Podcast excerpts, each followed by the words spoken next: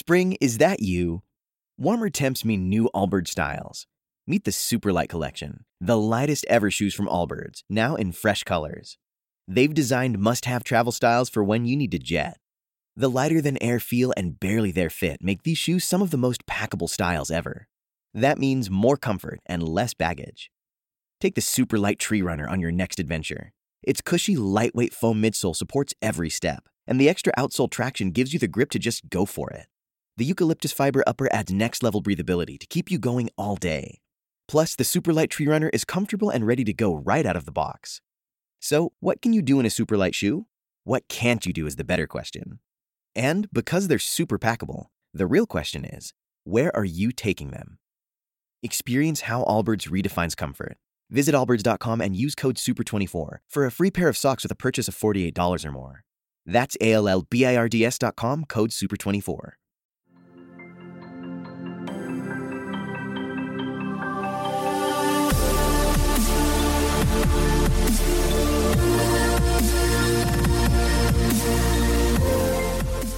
Welcome to the Art of Adventure podcast. This is episode 236 with fishing legend Oliver White.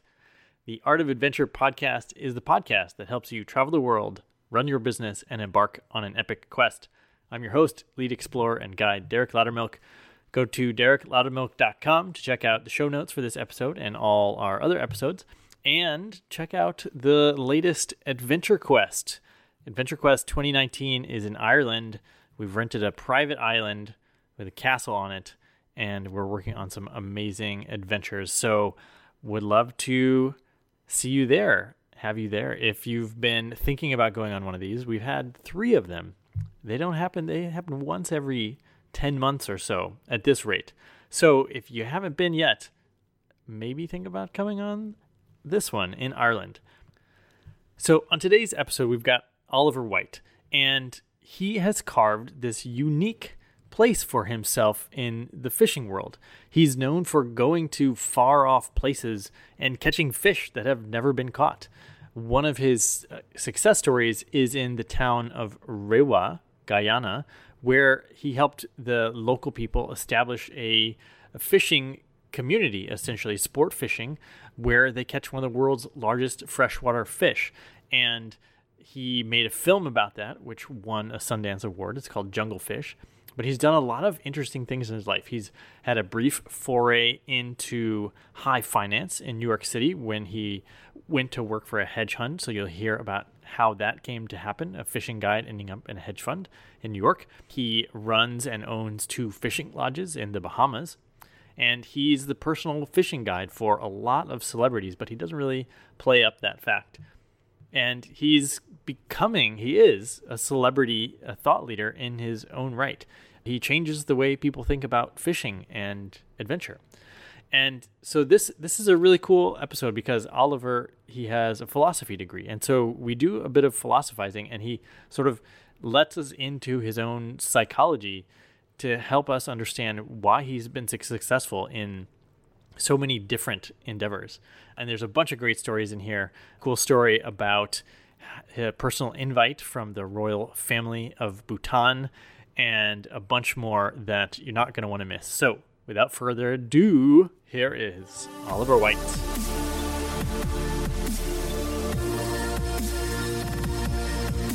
Welcome back to the Art of Adventure podcast. I'm here with Oliver White. Welcome to the show, Oliver. No, thanks so much for having me. This is going to be really fun.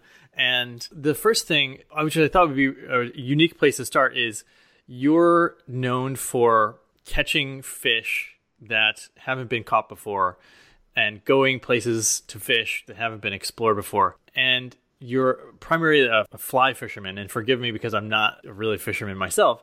But what is that process like when you say, okay, I want to go try to catch a fish that's never been fly fished? Yeah, absolutely. So, in general, you know, everything I feel in the world has been explored to some degree, but the fly fishing component does create a new variable and challenge and kind of creates an opportunity to go catch a species in a method that may not be established. And and, for me, I, fishing in general, part of the enjoyment is solving the puzzle. And figuring out you know how to do it. And, and i specifically love to fly fish and so that's what i do. And when the opportunities arise to go explore something new and try to crack the code or improve the process that's when i get the greatest enjoyment out of what i do. And and the way i like to explain it to people is every day that you fish for anything it's like reading a book and you fi- file that book away in your library and so now, you know, after 20 years of fishing and traveling the world, I've fished so many days. So I've read so many books that I've filed away in this library. And every day that I go out, I have more information to pull from to help solve the next problem. And then you build and build and build on that.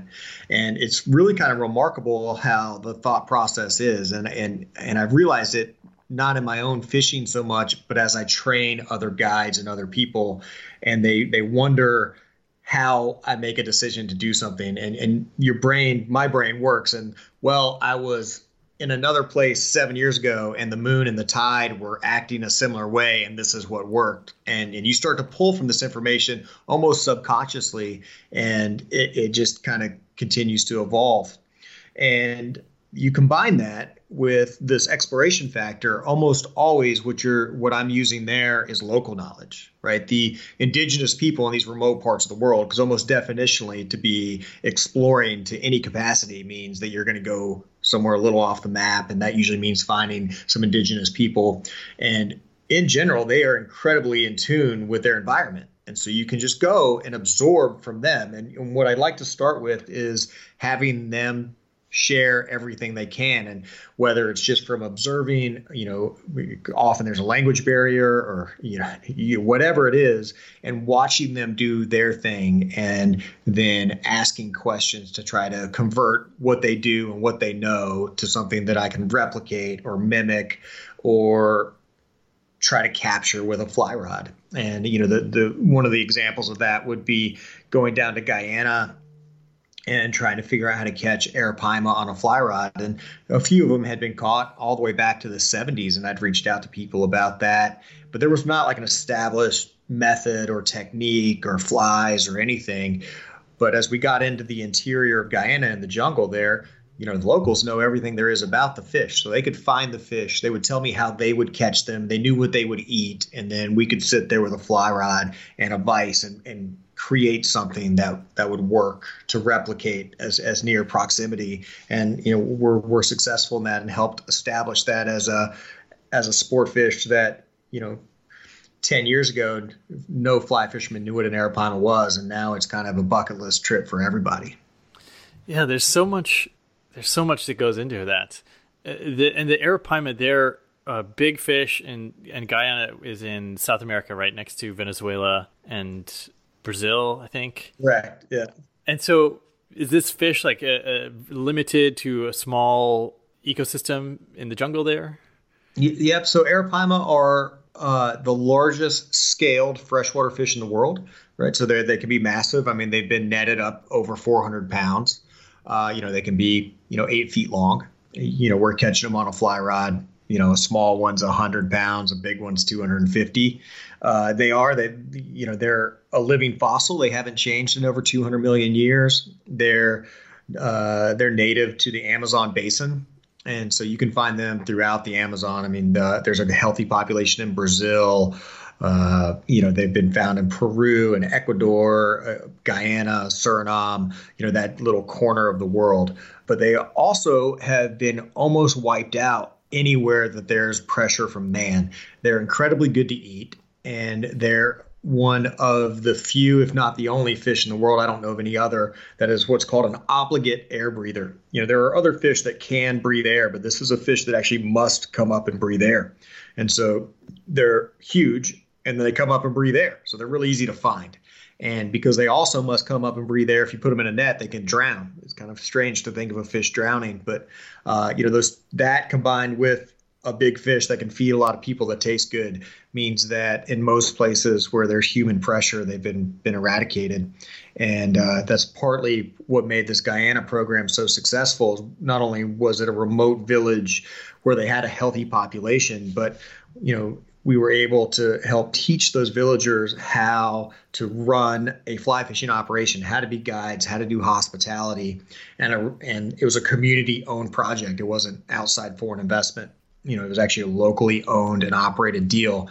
And as the community benefited economically, what we found is they become ardent conservationists. And when they can start putting money in their own pocket from doing this sport fishing, where you're catching these fish and taking their picture and letting them go, uh, the end result was they they became very active in conserving their resource and protecting the fish, and so the population is actually healthier now than it's been in in, in kind of anyone's lifetime, recent lifetime. And was this a project they started on their own, and you found out about it, or how did you get involved or connected? Yeah, absolutely. Uh, you know, really, I went down kind of just on an adventure. I'd heard that this fish existed and wanted to go try to figure it out and one of one of the companies I work with, Costa Sunglasses, they had found out and they sent me down actually and sponsored the whole thing, and we made a little film called Jungle Fish. And what happened was, as we really became enamored with the people. I mean, we went down for a fishing adventure, which we found, and that was what we expected. Man, what we didn't expect was we found an amazing culture of people and an amazing place, and we felt that there was an opportunity to help. And so, really, myself and, and a gentleman named Al Perkinson, who was the VP of marketing there at Costa Sunglasses, formed a nonprofit called Indifly with the mission of using fly fishing as a tool to help indigenous people kind of all over the world. And the first one was there in Guyana in Rewa Village. And we invested our time and we raised a little bit of money and put in some infrastructure, did some training. I actually brought one of the natives to the Bahamas and he lived with me there for a little while to kind of see how to run a fishing lodge and uh, you kind of combine that with a unique fishery that you, that can't can't be found anywhere else in the world and it was a it was kind of an instant success and the economics look like the year before we were involved the annual income for the entire village of 300 people you know was 700 bucks. And uh, you know this year they'll have a top line revenue of about $120,000 of people coming through and fly fishing alone. And what that what that translates to is multi-generational impact and improvement of quality of life and so the whole village has benefited and you know they now have better healthcare and better education and solar power and internet even here in the middle of the jungle. And it's uh, it's been a remarkable touching and successful story to watch this village take control of of this land that they owned and without having to do anything extractive, which is really what everyone around them is doing, have created an incredible economy that they can really continue to do in perpetuity. That's it sounds like such a perfect situation. Is there is there anything that you have to watch out for or be careful with with something like that? Oh yeah, of course, right? Nothing's quite that easy. And so with with all of that, there there are negative repercussions, right? With newfound wealth, comes you know alcohol and tobacco and you know with internet it's now they can compare themselves to other parts of the world that they had no exposure to. And and that's real right? Those risks are real. And there's always a concern about having a negative impact by coming in and bringing foreigners and exposing them to things like that. And it certainly has happened to some degrees. You know we're, we're very engaged with you know the village council and communicating of of of risk and benefits and and and really you know we're there to to be helpful but they get to make their own decisions even when we think they're mistakes. We kind of let them stumble through and then then try to pick up the pieces. And and even with that you know there there are you know there are, are young men smoking and drinking now which didn't exist before our involvement which i, I do think is a negative a direct negative impact of, of our involvement. And the offset to that is it is still the lesser of the potential evils. You know, capitalism was encroaching on this village and they had to figure out a way to participate in the economy and every other village around them had sold the timber rights sold the mining rights and you know ultimately destroyed their natural resource which is the only thing they've ever known this community owns 200 square miles of rainforest that the only thing that we've asked is that they don't do anything extractive you know so with this little investment of time and resources sure there's some negative impact but at the same time you've protected a little oasis of rainforest as a result and that they can still stay connected to to their heritage and culture because they're really not doing anything that different they're just taking people to go catch this fish in a different manner What are the local people asking from you, or what are they? What kind of advice are they seeking from you? You know, it's it's varied over time, and at the moment, you know, we started this project in 2011, and so as we get into it now, our main role uh, as Indifly as an organization is really to continue to help with the marketing and kind of booking of people, right? So we do handle the inflow of inquiries. If somebody wants to go down there and fish, I'm going to answer the questions. I'm going to help them you know figure out all the logistics. We're, we will collect their money here in the states and we figure out how to get it down to the bank which is a two day journey from the village and all of those things. And then what they really focus on are the the operations you know how to how to run the business. And then the other place that we add value is as they continually try to figure out how to improve and how to improve their quality of life. And you know a big chunk of the money that is created in this process goes to the community as a whole. And so the community has to figure out how to deploy that resource. And so we will help, you know, with that and make recommendations of let's put in solar, you know, let's put in a water system, you know, let's build a church, whatever they need, you know, let's put in a cafeteria for the school.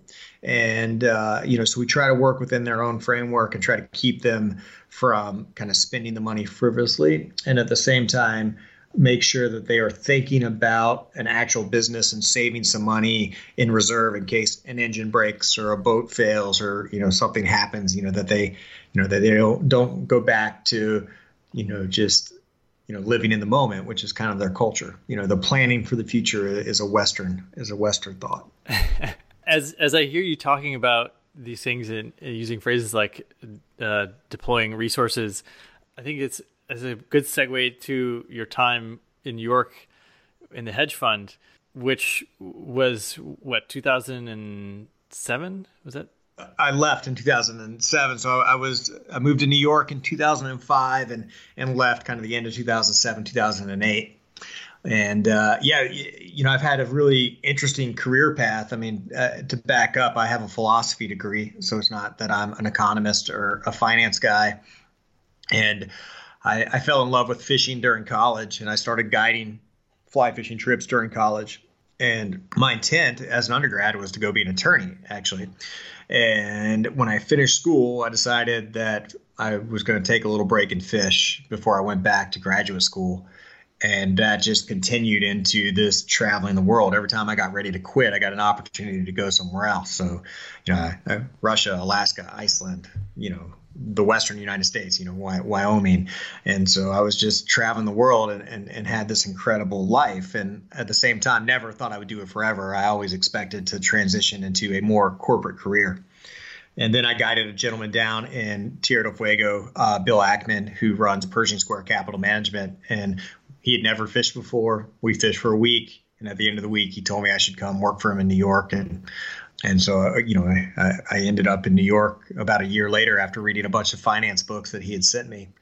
And you know i was well well out of my league. I tell people it's not like being thrown in the deep end. It's like being taken in a boat and driven offshore about 20 miles and thrown overboard and, and, and left to figure it out. And i was in way over my head and worked really hard. And, and more than anything I, I got an incredible education both both on you know high level finance and accounting and economics and it's really that experience that has allowed me to kind of go and combine all of these skills that I've developed, which is this fishing passion and and you know ability to guide and enjoy and derive pleasure from that, combined with this newfound business acumen that I that I honed in New York, and you know it's created an incredible opportunity for me to do both of those. You know, I'm, an entrepreneur. I, am an investor and a partner in some fishing lodges in the Bahamas. I started this nonprofit with some people where I can kind of use those skills to do good. I still guide, I write, I do some filming, and uh, you know, ultimately, I get to make a living. You know, doing the thing that I love most in the world. And do you? How do you? How do you view looking back? You know, more than a decade ago now. Given that time distance, how do you? How do you view that moment in New York? Yeah, absolutely. I think, uh, you know, for me at least, it's always the hindsight and looking back where you can really understand the value of various experiences. I, I think I certainly underappreciated my time in New York and how rare and special that experience was when I was there. Um, I happened to, I was just in New York a couple weeks ago having lunch with Bill and, you know, so went by the old office and back in the city and it is such an incredible contrast to my life now. uh, it, it's really hard to imagine that I did that. And even even more difficult for the people that know me well is I, I, loved my New York experience. I mean, I, not only did I love the job, I mean, it's an incredible thing to show up every day and work with brilliant people, and that was certainly the case. I mean, every day just very intellectually challenged and pushed, and man, it was it was that alone was an amazing experience. But the the city itself I mean, it's very cliche, but there's so much energy, and more than more than that, there's so much passion. And as I look back at my whole life now, the things that I, I think are really important are passionate people or interesting people, and it really doesn't matter what they're passionate about. And New York seems to attract a lot of people that have deep passion in something, and and usually things that that are not on my radar. So it, it's even that much more interesting for me to to interact with them. So without a doubt, it was a very formidable experience on the type of person that I am now.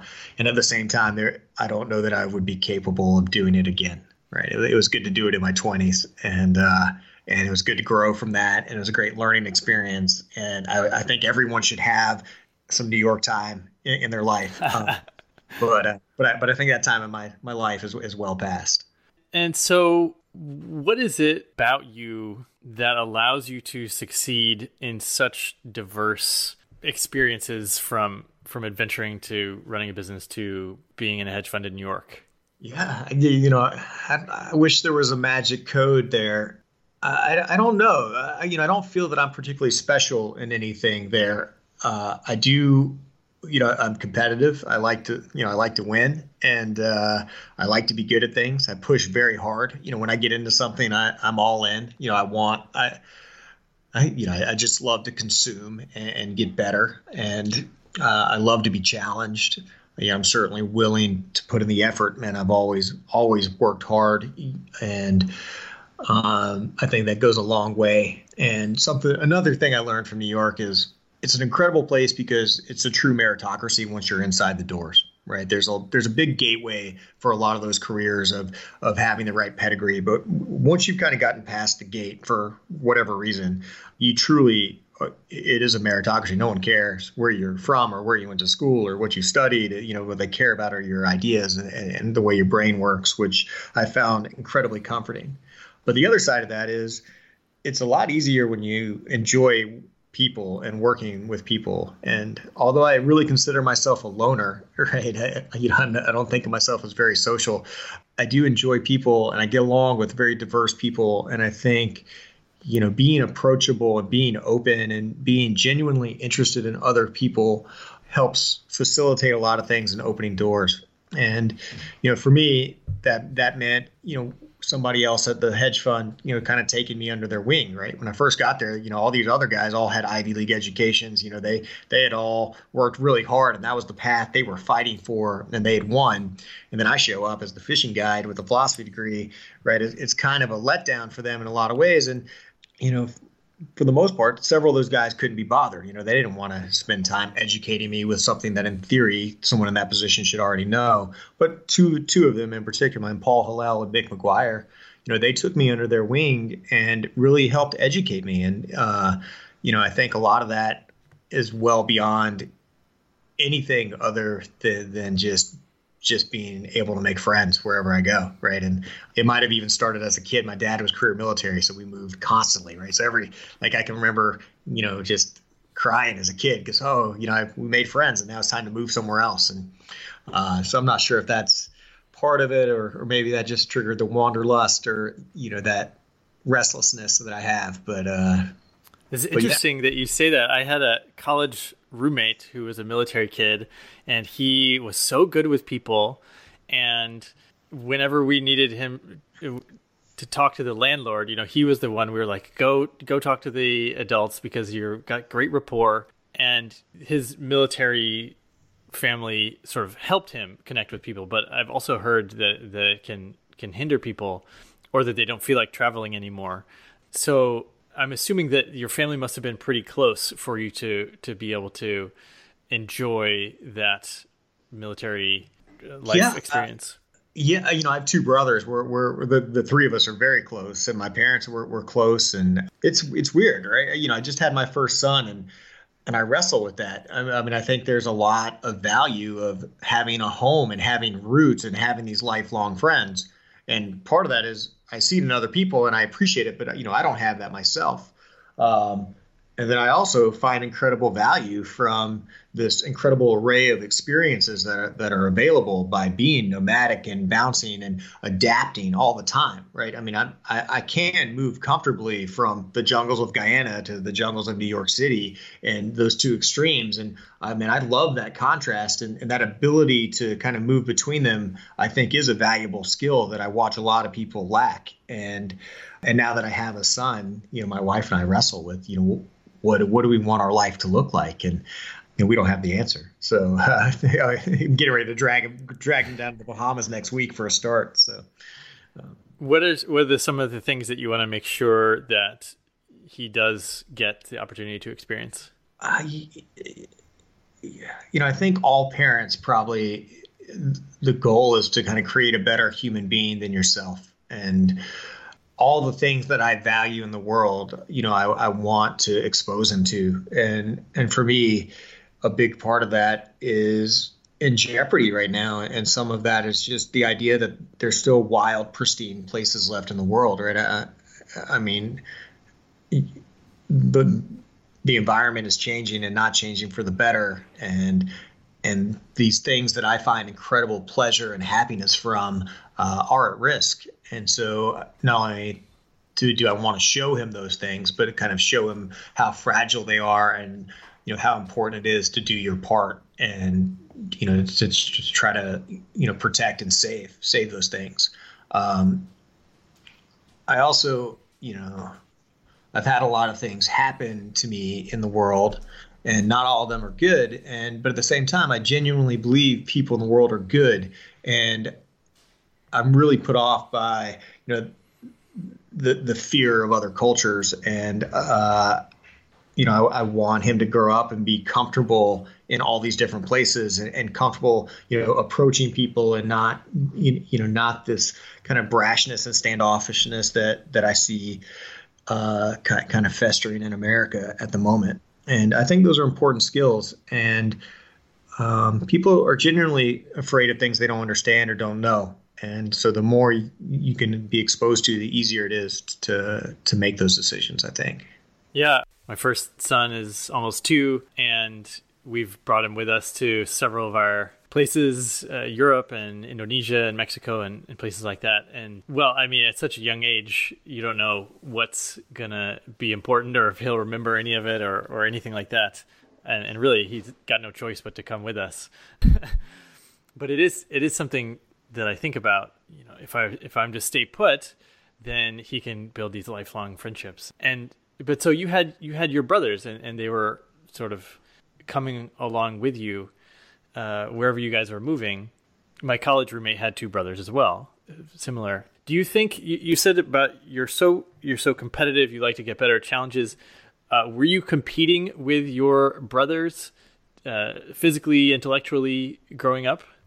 Yeah, I think always. Right, I was the oldest, so uh, you know I had the advantage there. But yeah, I mean, we certainly from sports and to whatever degree academics as well, but uh, always competitive and as I got older, I'm still competitive, and I still like to win, you know, in, in group event type things. But a lot of it is still self-imposed and self-driven competitiveness. You know, it, it's a, a, desire for self-improvement more than anything. You know, there's self-imposed challenges and goals and, and, and barriers, and then, you know who you know who knows the psychology of where that starts from. I don't know if it's you know competing for attention amongst the brothers or or, or what, but you know, I have t- the the three of us were we're all very eclectic, right? So I mean, I I do whatever it is that you want to define what I do. My middle brother is a pilot. I mean, he flies C-17s for the Air Force and flies for American Airlines. And then my youngest brother plays poker for a living, right? So we all are pretty all over the map. And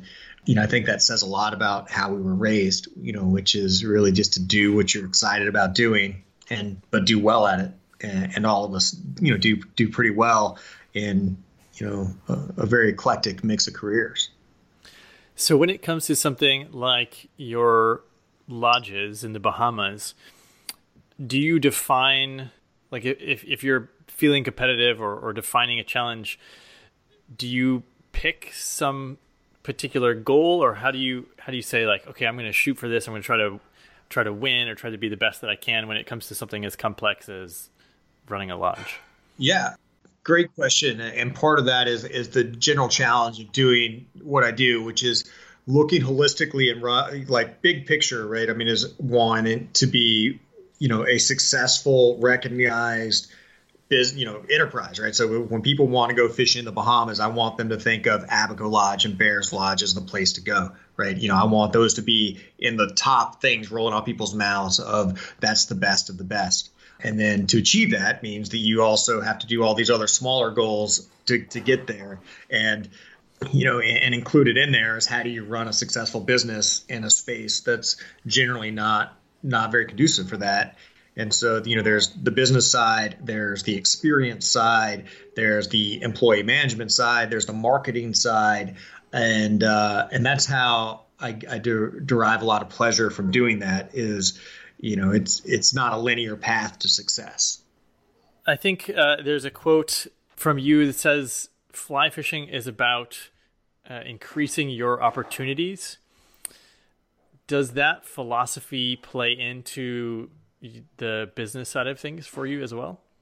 Yeah, I think absolutely. These conversations like this are great because they kind of force you to be introspective and think about things as people, you know, fire things away. And uh, and one of one of them that that I think about is, you know, I think one of the things that I've done differently than others that has been helpful is taking good calculated risks and uh, you know, and you could go back to that. Going to New York was a good example of that. I mean, I was kind of a, on the top of my game and a rising star as a young fishing guide, and you know, I chose to quit and go to New York and and do this hedge fund thing, which I didn't know what that really meant or understand. Uh, and I even moved to New York without even negotiating a salary. I just kind of showed up. Uh, you know, I, I really had no idea what I was doing, and uh, it, it, seems a little reckless if you look at it from afar. And if you really dig in, you know, for me, it was I'm going to go to New York. This guy was interesting. I think it'll be a, a, worthwhile experience, even if it's a bad experience, right? The worst case scenario was I go, I hate the job, I hate New York, and I walk away and I go right back to doing what I was doing. It means I missed one winter guiding in Argentina and I was right back in the same spot. You know, that's a pretty cap downside and the upside was a full lottery ticket. You know, I don't know what happens, and and so anytime that you can have a risk reward where the risk is minimal and the upside is unlimited, man, those are those are worthy bets. And I've taken several of those in my life, and uh, you know they don't all pay off, but many of them do. Um, and part of that means being very willing to get out of your comfort zone. And, and you know i think you know some of this the conversation today makes me you know maybe all that's tied back to each other of you know you know of you know even as a child being forced to move and getting out of your comfort zone. And you know as that becomes more approachable then it makes those decisions easier for me than maybe for others.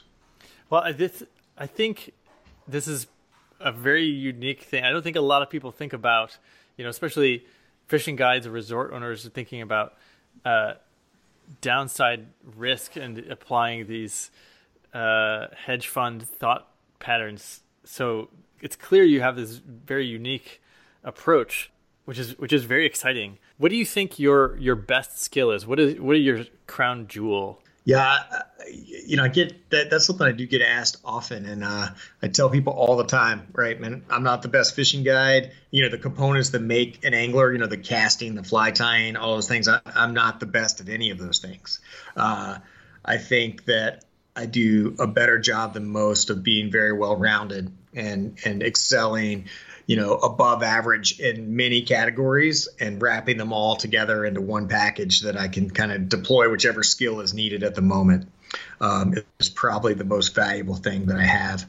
I'm a very analytical person, right? My brain never stops firing, and I'm very, very restless. So, uh, you know, in a lot of ways, that's that's a that's a huge liability. But you know, in some ways, it does you know helps solve a lot of these problems. So, a lot of advice for young people is specialize in something, go really deep in some area, topic of expertise. But you have this more broad, broadly above average, and it sounds like it's working. So do you think that's bad advice the the focus depth or, or how, what would you what do you think about that yeah no I, I, think i would probably give the same advice contrary to my to my own doing. But i mean i think you could also argue that i've gone very deep in this na- extremely narrow niche of fly fishing. But I, I do i think going deep and really understanding something extremely well will make you invaluable. But I, I would hate to see people do that at the neglect of being a little more well-rounded and and part of that goes back to you you have to be able to communicate to the world and you need to be approachable and you, you know if you're going to dig so deep into a little trench that you know you basically learn a whole new language that no one else knows um, if you can't share what you know with other people then then you also really narrow your ability to impact anything. I'm going to share another quote of yours with you about helping people feel comfortable that uh, as, as a guide you want to help your fishing clients feel relaxed or comfortable. How how do you think about that? Yeah uh, i don't know where you got so many quotes on my on me there so but uh, as i think about guiding there are a couple things that I think I view differently. I think most fishing guides, or, or most people, when you think of a fishing guide, that they think of that person's job is to, you know, help that person catch fish, and, and that is certainly a component of it. Um, but I find that the most valuable thing that people ever give me as a guide is their time. Right? It doesn't matter what the trip costs. It doesn't matter you, you know where we're going or anything right? People have decided to take their free time and spend it with me and entrust me with maximizing their experience. And i think a lot of people don't really know what they want right? They they're looking for an idea you know and they're trying to generally escape from their life and I do. It's a very male dominated sport, for better or worse, and uh, that is slowly changing. We're getting more women participation, but you know, I think there is a general idea that you know I think most young boys and and uh, you know dream of this idea of being able to fish or spend their life outside. You know, I mean, it's a great it's a great vicarious thing that I, that I can offer people, and so you want them to get out of their comfort zone. You might you want to push them a little bit, but not too far. You want them to be comfortable, right? Uh, and not scared, but also growing as an individual. And you want them to be relaxed. You know, generally, you know, the type of clientele I have, you know, they're very successful in what they do, and they're not used to being told what to do, uh, and they're not used to not being in charge. And so, it, it you know, you, you want them to not feel like they have to perform or impress press me, right? This is about them and their experience. And uh, I think all of those combine to just an incredible re- relationship between the client and the guide because oftentimes it's the only time that they get to be treated normal. Right. I mean, you know, I, take a lot of people that run big, huge businesses or, or, you know, very influential and powerful and famous people. And, you know people people don't give them a hard time people don't talk shit to them when they're when they're making mistakes right they're used to people always always wanting something from them. And so that ability to kind of treat them normal is, is a great relief and and very comfortable. And I think that's why you often, as a guide, become you know very friendly with people that you, in the long run, have spent very little time with. So I'm not a fisherman. Can you? And I've tried it. I've tried. It. I lived in Bozeman, Montana. There's great rivers up there, and a lot of people fish. And I had a fly fishing rod that someone gave me, and I went out, and it didn't click for me. So, why do people love fishing so much? Sure. You know, there there's two things. One, I think of fly fishing kind of like playing a guitar. You got to you have to invest a lot on the front end to be able to produce something, right? So it's really hard just to pick I, it up and I don't enjoy. play guitar either. yeah. Um, but you know, what is the attachment to fishing as a whole? And I think it's there's a very primal satisfaction of fooling a wild creature to eat something that they're not supposed to and being connected to it with a piece of string, right? I mean, there's something very you know it's just an incredible feeling to like man i got him right i you know i i i fooled that creature in its element to do something it was not supposed to do and now i'm attached to it you know with this tiny little piece of string and uh and, and there there is just a basic basic joy that comes from that. And you see it in children when they catch their first fish right? There's something really exciting and and innate right? It doesn't have to be taught. It's just there. And the good news for fly fishing for me is it's also a very cerebral deal. And I I think what it really does for me and for a lot of people is it requires enough thought and concentration that you are in the moment and not distracted or thinking about anything else. But at the same time, it is not so much that it's taxing. So it's it's almost the whole time you're fishing, you're in this moment of zen of you you're concentrated but not not not pushed. You're not you're not frustrated, and so it's just kind of this calm. And there's this incredible rhythmic, relaxing nature of the fly cast itself uh, that that I find quite therapeutic. And uh, yeah, I think you combine all that, and and and now for me, it's it's segued into the travel and the adventure and the cultures, and uh, you know, the fishing is really the thread that ties that together. Um, and and I think what you find is basically fishing is this infinite curve, and you can you have to get semi proficient to enjoy it, but then you can choose how far down that curve you want to go but you'll never reach the end. You continually improve and evolve as an angler mm. forever. So, you know, there's this, you know, constant improvement and and challenge and ability to to keep learning that you know pushes you forever and, and you and you'll never find the end. Uh, but at the same time, right, you can stop at any point and still get enjoyment. And I think that makes it uh, very interesting for a broad array of people and they can all find their little niche within there of what they specifically like. Mm, that's so brilliant, and it's something that I'm coaching on a lot. Is uh, it's so important to have something that you can continue to be challenged to to put yourself in that flow state, the you know the optimal experience where it's not too hard or too easy. One of my favorite books. I'm sure, yeah, I'm sure you're familiar with, and I'm sure there's a lot of fun analogies between flow of the mind and flow of rivers and so given that you're a philosophy major sure. do you do you have any of these mental analogies that you're making like with river and psychology and stuff like that yeah you know i can try to make something up off the cuff here but, but no I, you know i don't yeah I, I think more than anything it's an appreciation for a relatively simple life, and it's an incredible luxury to think about what I do, which is travel around the world to go catch fish to let them go. You know, you know, I mean that's a, it's a pretty pretty first class problem, and uh, at the same time, I think that there really is incredible value of getting people disconnected and, and, getting outside. And I think if more people spent more time doing what I do, the world would be a better place. Yeah, absolutely. That's part of the motivation. I run these trips called Adventure quests where I take entrepreneurs out, and, and it's they're they're giving their time because they feel like they need something, and a lot of times they get something different than what they're seeking. But I think just getting people outside and shaking up their patterns and locations and all that and being in nature is just going to give them so much and, and reset so many things yeah, there's no doubt. I, I find that the contrast is very stimulating for for problem solving and thought. And so, you know, going from from an extreme, like you know, I, I just just went and spent you know three weeks in Bhutan in the middle of nowhere, and just to come out of that back to the normal world, you know, that contrast, you, you know, it does it forces you your brain to kind of reset and think. And you know, I, I, I derive a lot of value from those from that juxtaposition.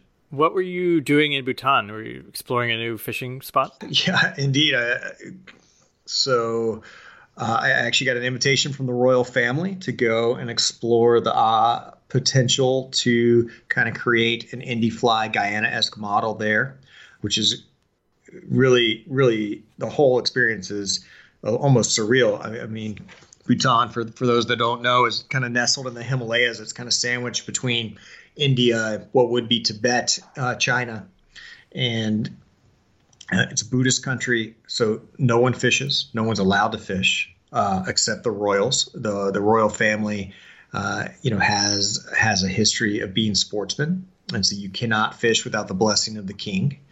And you know, it's actually it's considered a sin in Bhutan to even cut down a tree. You're not allowed to harm anything, and so you know fishing is very taboo.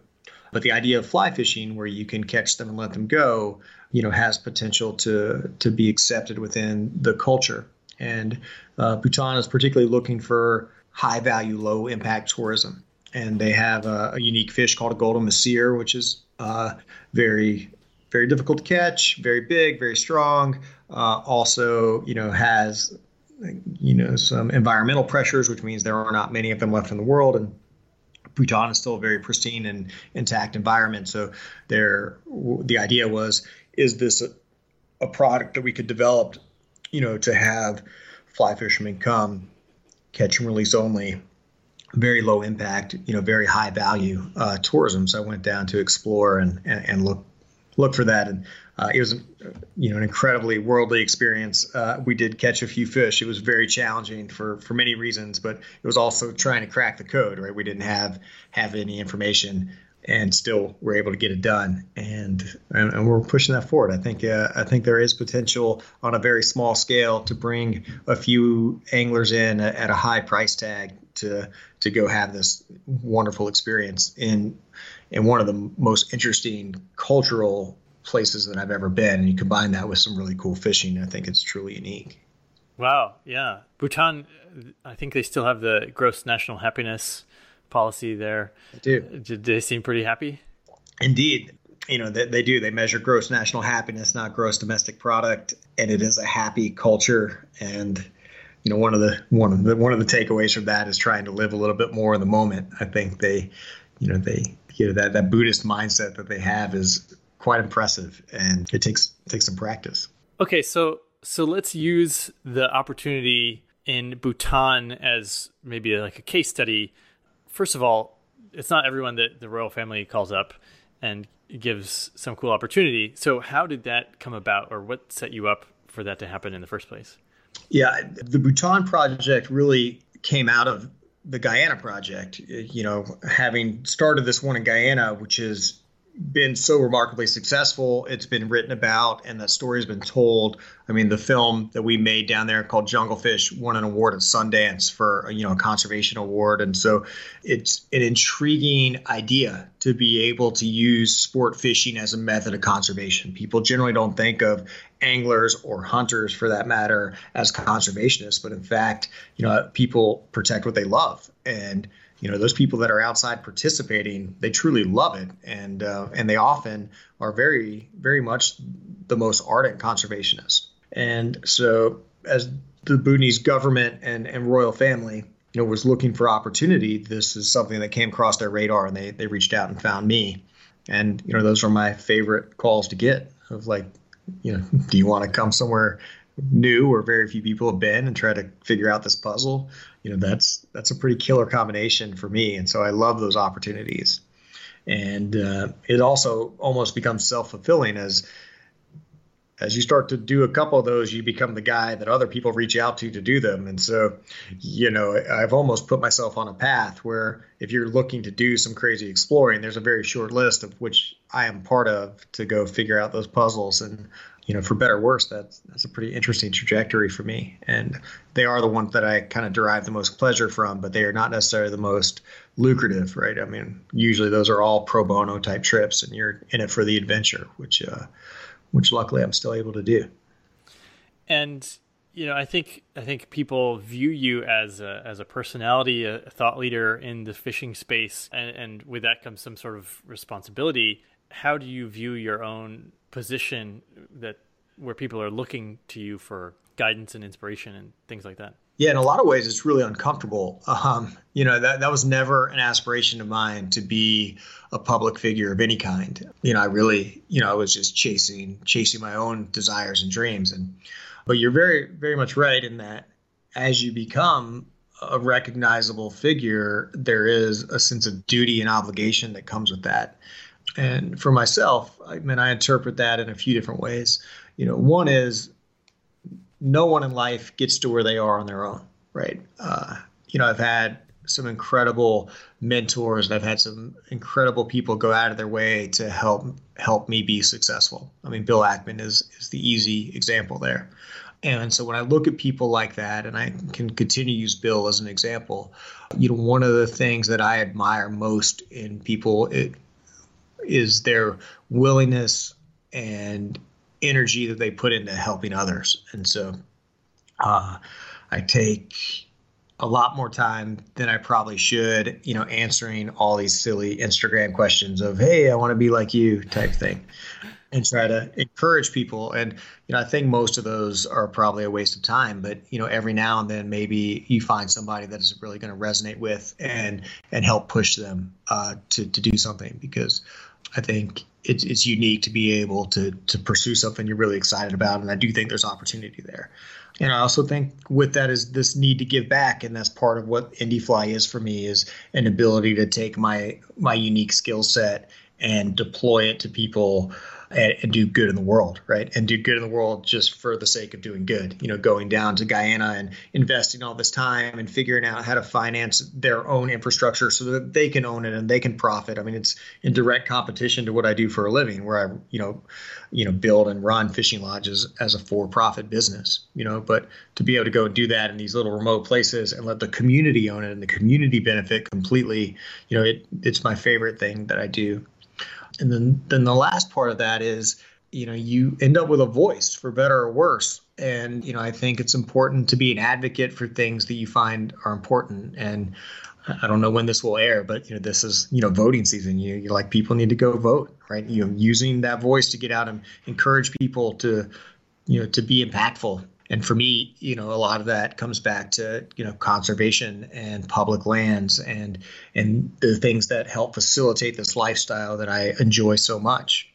And so I do try to take the time to help fight the good fight and encourage people to to do so. And also try to set a standard that if you're going to participate right if you if you enjoy the outdoors you know no matter what it is man if you're a hiker or an angler or a hunter or a skier right you have an obligation to kind of give back to to help those things continue for the next generation.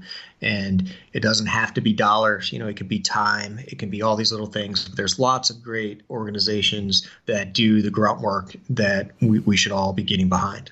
Well, yeah, thank you for I just want to acknowledge you for using your your voice and, you know, simply simply by having some some strong opinions and telling people what to do, I think goes a long way because sometimes people people are not sure what's what's going to help. So yeah, really really appreciate that you're doing that.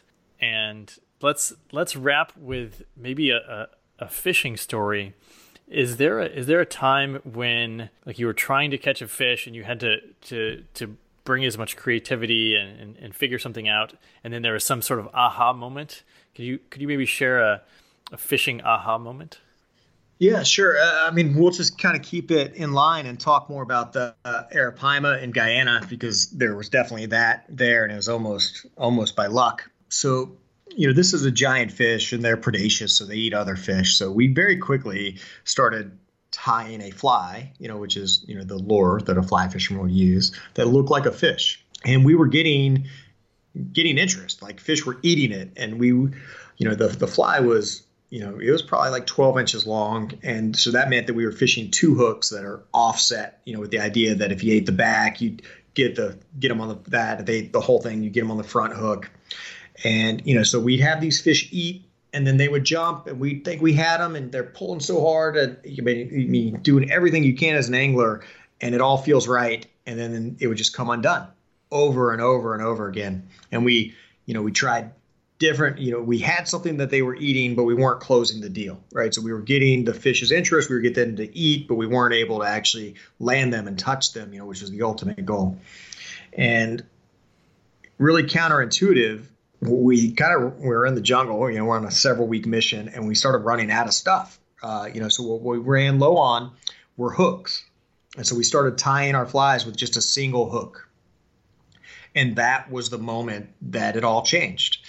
And so all of a sudden, we were doing everything we were doing before, but we were able to hook the fish and land the fish and touch the fish. And that was the one component that changed. And it wasn't even a thought process of why would we do that. It was an after the fact, why did that matter? And why was that the thing that helped? And uh, the answer to that is the an arapaima is in the class of fish that means bony tongues. So they have this big triangular tongue in their mouth, and they're a suction feeder. So they would take the whole fly down and they would crush it on their tongue and just hold it. So you would feel with the two hooks that you had this fish, and he's just holding the fly in his mouth. And when he jumped, he would open his mouth and just let go. And when we had the two hooks, as they're sliding out of their mouth, the idea is that a hook would get purchased. You know, it would find some piece of soft tissue to get buried and their mouth is so hard that with two hooks they would both be pulling and you your you know the the pound of pressure you're putting would get dissipated between the two and that was insufficient to set the hook properly. So it wasn't until we got down to one hook because they were eating the whole thing it wasn't an issue that they would only get one hook in their mouth they'd have both hooks in their mouth. So when you had one hook and you would pull with the same pound strength that one hook would be able to get buried in their mouth and we'd be able to catch them Wow. And, uh, you know, and I, would, I think of that as an example all the time of, you know, I just, you know, the problem solving, you know, as an angler and as a guide, you know, we're sitting there trying to figure out this puzzle and, you know, we, we learn by mistake more than anything, but that, but that's okay. Wow. So it was just the physics of it. Yeah. Wow. So cool. Wonderful story and wonderful, Oliver, having you as a guest. It's been it's been so much fun. Really, really enjoyed you coming on the show. Where can people find you online and uh, find out more about what you're up to? Yeah, you know, these days Instagram is pretty good for me. I try to keep people in tabs of where I am in the world. It's just Oliver White Fishing on Instagram. And I do have a website as well, which is also Oliver White Fishing. And uh, either of those will help you keep tabs on me. Brilliant. Thanks, Oliver. Thank you so much. All right, another awesome episode with Oliver White. I love how the different aspects of his life, the the philosophy, the the time in New York, the fishing, that all bleeds into how he thinks, how he acts, how he calculates risk and opportunity. And I think uh, one of the, one of the best things for me was hearing about why fishing is so great, why people love it so much. Because honestly, I I tried fishing and I never really got it, but now I think I think I want to give it a shot. I think I want to get good enough to experience the the joy that experienced fishermen, fisher people. let's let's be inclusive here. Fisher people get. And even as he's been become such a figure in the fishing world. He obviously is super humble. Uh, still has time to come on a podcast like this one, and just just a really amazing guy. I I hope I get to talk with him some more um, because I think he's he's one of those rare people that that really just everything works out, but it's because they work hard and they uh, cap the cap the downside risk to put it in his terms. All right, and if you uh, have been listening to the show, and you might have noticed that we took a little pause for a while. I was busy launching uh, another book, Activate Your Life. Uh, you can find that on Amazon. That's a collection of 50 coaches. I brought 50 of the world's best coaches together, and they picked their favorite coaching exercise, and each one submitted that as a chapter to this book. So check it out. It's a number one bestseller in the self help category on Amazon. And if you haven't subscribed or rated to rated the podcast, this podcast, Art of Adventure, in iTunes, I would love for you to do that. Uh, helps boost the show up in the rankings. And when you leave a review, it does two things. One, it shows me what you're enjoying about the show, uh, and it's feedback as well. And it also helps other people find out about the show. So thank you so much for doing that. If you haven't already, I'm just going to assume that you're going to go and do that right away if you haven't. And that is all for today. So now it's your turn to go out there and be adventurous.